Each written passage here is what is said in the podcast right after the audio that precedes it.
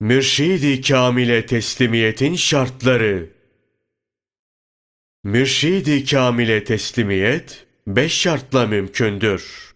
Şartlardan biri eksik olsa teslimiyet kamil olmaz, eksik kalır. Her müridin nasibi teslimiyeti kadardır. Teslimiyeti tam olan mürit, şeyhte olan nasibini zorlanmadan kolaylıkla alır. Bu şartlar nedir? Şimdi bunları anlatayım. Birincisi, şeyh kabul edip kendisine mürid olunan mürşide tertemiz bir itikatla bağlanmak. İkincisi, mürşidin huzurunda sahip olunan bütün mülklerden vazgeçmek. Üçüncüsü, sıdk ve doğruluk. Dördüncüsü, şeyhe satılmış bir köleymiş gibi kabullenip ona teslim olmak. Beşincisi ise şeyhinin elinden tutup tevbe etmek.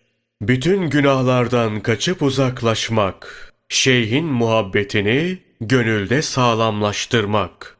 Bütün sevgililerden daha fazla şeyhin sevgili olması. Kişinin şeyhini oğlundan ve kızından, malından, hatta nefsinden ayrı tutmaması. Müridin teslimiyeti bu beş şarta bağlıdır. Bu şartlardan biri eksik olduğunda şeyhe olan teslimiyet bütünüyle yerine getirilmiş olmaz. Kişi kendince mürid olur. Kendi bildiği üzere hareket edene şeytanın şeyh olduğunu yukarıda söylemiştik. Allah ona rahmet eylesin. Şeyh Necmettin şöyle der. Teslimiyeti eksik kişilerin yaptıkları şeytanın tasarrufunda olur. Fakat bu beş şartı yerine getirip şeyhine teslimiyeti tam yapana şeytan hiçbir şey yapamaz. Beş şartın birincisi için temiz itikat dedik. Müridin şeyhine itikadı şöyle olmalıdır. Beni Allah Celle Celaluhu'ya bu şeyhten başkası ulaştıramaz. Ancak bu ulaştırabilir. Bütün kainat şeyh kesilse beni Allah Celle Celaluhu'ya ulaştıramaz. Beni bu şeyh ulaştırabilir demek. Böyle diyerek itikat sağlamlaştırılabilir. Müridin teslimiyet ve itikadı böyle olursa şeytan ona hiçbir şey yapamaz. Bütün müdahalelerinde başarısız olur. Zira şeytan mürşidi kamilin suretine giremez. Bu durumda mürit şeytanın tasarrufundan korunur. İster şeyh doğuda, mürit de batıda olsun. Durum değişmez. Çünkü şeyhlerin ruhaniyeti belirli bir yerle sabit değildir. Bir noktayla sabitlenmemiş olan için mekanların hepsi birdir. Mürit her neredeyse şeyhin ruhaniyeti onunladır. Kendisinin şeyhten ayrı bir yerde bulunması önemli değildir. Gönülden şeyhine yönelse ona yoğunlaşıp kendisinden istifade eder. Şeyhine olan itikadını bir şekilde sağlam tutmayanın içine şeytan tasarruf eder. Yaptığından bir şey kazanmaz. Öyledir çünkü teslimiyeti tam değildir.'' Bir şeyler hissediyor olsa da bu şeytanın tasarrufuyla oluyordur. Hakikati şöyle bil. Mürit tevbe etmek üzere şeyhinin elini tutup tac ve hırkayı giydiğinde şeyhin elini Resul-i Ekrem sallallahu aleyhi ve sellemin eli olarak kabul etmelidir. Hakikat böyledir. Mürit şeyhine teslim olduğunda Allah Celle Celaluhu'ya ve Resulü sallallahu aleyhi ve selleme teslim olmuş gibidir. Hak Teâlâ Fetih Suresi 10. ayeti kerimede şöyle buyuruyor. Muhakkak ki sana biat edenler ancak Allah'a biat etmektedirler. Allah'ın eli onların ellerinin üzerindedir. Kim ahdini bozarsa ancak kendi aleyhine bozmuş olur. Kim de Allah ile olan ahdine vefa gösterirse Allah ona büyük bir mükafat verecektir.'' Bu ayet-i kerime teslim olmaya dairdir. Teslimiyete işaret eder. Mürit şeyhin Hak Teâlâ'nın açılmış bir kapısı olduğunu bilmelidir. Bu kapıdan Cenab-ı Hakk'a erişir.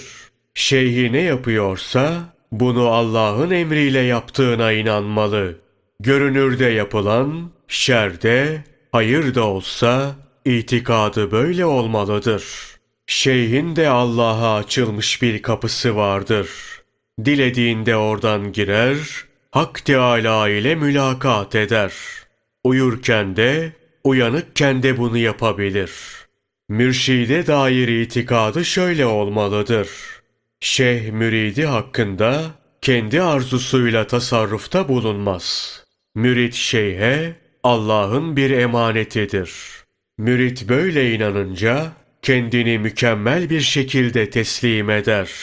Şeyh de emaneti zayi etmez. Müridi terbiye edip maksuduna erdirir. Şeyhlerin tümü şunda ittifak etmiştir. Mürit anlatıldığı gibi temiz bir itikatla kendini şeyhine teslim etmezse maksuduna ulaşamaz. Kendisine üstad bulmuş sayılmaz.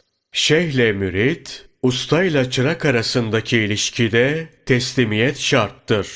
Kimin üstadı yoksa veya kim üstadına uymuyorsa kendi görüşüyle hareket ediyor demektir. Bu durumda onun üstadı şeytandır. Bu sebeple rehberi olmayanın rehberi şeytandır denilmiştir.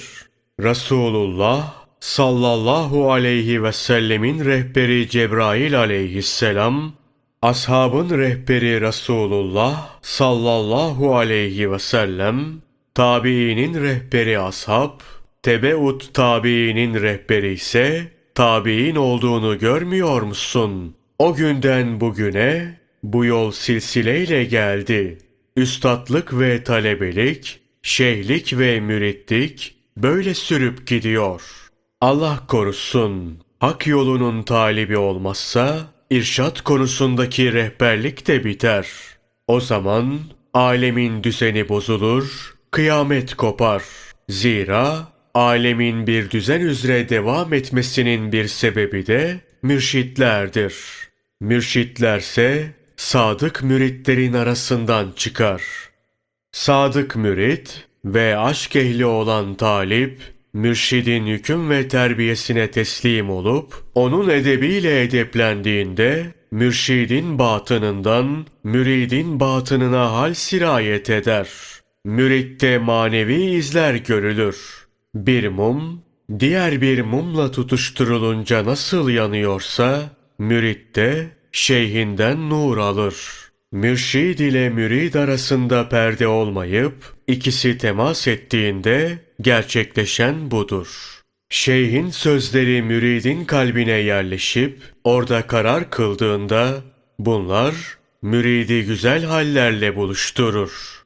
Mürid, şeyhin sohbetine güzel bir edeple girip, nefsini ona teslim ettiğinde, iradesini bırakıp, şeyhin dileğini yerine getirdiğinde, şeyhin hali müride geçer.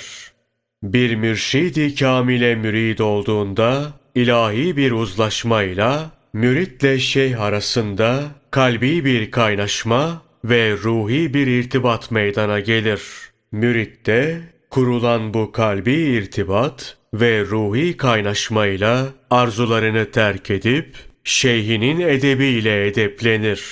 Hatta öyle bir makama çıkar ki şeyhinden anlayarak idrak ettiğini Hak Teâlâ'dan vasıtasız bir şekilde anlayıp idrak eder.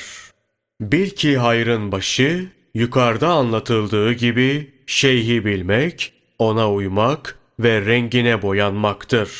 Mürit şeyhinin huzurunda hiçbir şey söylemeden sessizce oturmalı. Konuşmasına izin verildiğinde konuşmalı. Bunda bir hikmet vardır. Bunu da şeyhi bilir. Şeyhin huzurunda, denizin kenarında gelecek rızkı bekleyen biri gibi oturmak gerekir. Zira şeyh bir deryadır. Müridin beklentisi de deryadan paha biçilmez incilerin ortaya çıkmasıdır. Bu sebeple şeyhin huzurunda saf bir halle oturup onu can kulağıyla dinlemek lazım. Şeyh sohbet etmiyorsa öncelikle yapılacak hizmet neyse bununla meşgul olunmalı. Şeyhe yük olan dünya sıkıntılarından birini gidermeye bakmalı. Böyle yapmanın müride çok faydası dokunur. Şeyhin huzurunda söylendiği gibi beklenirse Allah'ın fazlu keremiyle şeyhin sohbetinden manevi rızıklar tadılır. Mürit şöyle inanmalıdır. Yeryüzünde şeyhim gibi keramet sahibi biri yoktur. Gönlünü bu itikada terk etmelisin. Şeyhinin sözünü, işini, verip almasını, bütün hareketlerini hak bilmelisin. Hak tarafından geldiğine inanmalısın. Şeyhinin irşadının, hakkın emriyle yapıldığına itikadın tam olmalı. Böyle düşünmezsen, nefs tam anlamıyla yönelmez. Tereddütlerinden kurtulamazsın. Yerle gök mürşid olsa, şüpheden kurtulmayanı kimse irşad edemez. Kimseden ona bir fayda gelmez.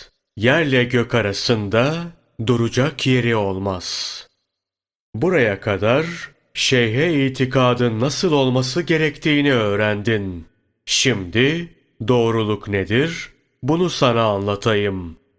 Bil ki müritliğin ikinci şartı doğruluktur. Talibin talip olduğu yolda doğruluk şöyledir. Bütün malını, başını ve canını bir tarafa, yalanı da diğer tarafa koysalar, her şeyden vazgeçip yalan konuşmayacaksın. Yalana niyet dahi etmeyeceksin. Zira yalan söylemek bütün dinlerde kötüdür, günahtır, haramdır.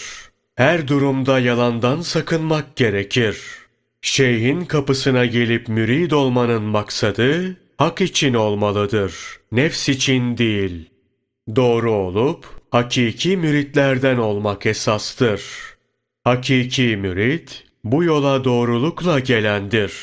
Şeyhin kapısına gönüllerinde doğru bir niyetle gelmeyen bu zat şöhretli. Ben de varıp kendisine mürid olayım. Böylelikle saygı göreyim. İnsanlar bana hürmet etsin, beni aziz bilsinler. Beylerin yanında bu zatın sözü geçer. Büyüklerin yanında itibarı vardır. Yanında bulunursam bana da bir nasip düşer. Ben de beylerin ve büyüklerin yanında rağbet görürüm diye düşünen yalancı olmuş olur. Bu niyette gelenin itikadı temiz değildir. Mahrum, kirli ve bulanıktır. Allah korusun. Bunlar Ali İmran suresi 61. ayeti kerimede belirtilen taifedendir. Artık sana ilim geldikten sonra her kim onun hakkında seninle münakaşada bulunursa de ki geliniz sizler ve bizler de dahil olmak üzere oğullarımızı ve oğullarınızı, kadınlarımızı ve kadınlarınızı davet edelim. Sonra tazarru ve niyazda bulunalım. Allah Teala'nın lanetini yalancılar üzerine kılalım. Evet, Talip bu yola doğru olarak gelmelidir. Bu yolculuğa çıkan temeli doğruluk üzerine kurmalıdır. Böyle olmalı ki işi hayırla tamamlansın. Zira doğruluk en sağlam temeldir.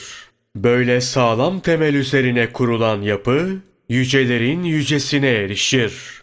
Hiçbir zaman doğru olmanın kaybı olmaz.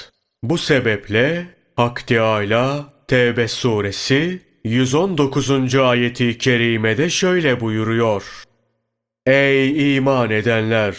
Allah'a karşı gelmekten sakının ve sadıklarla beraber olun.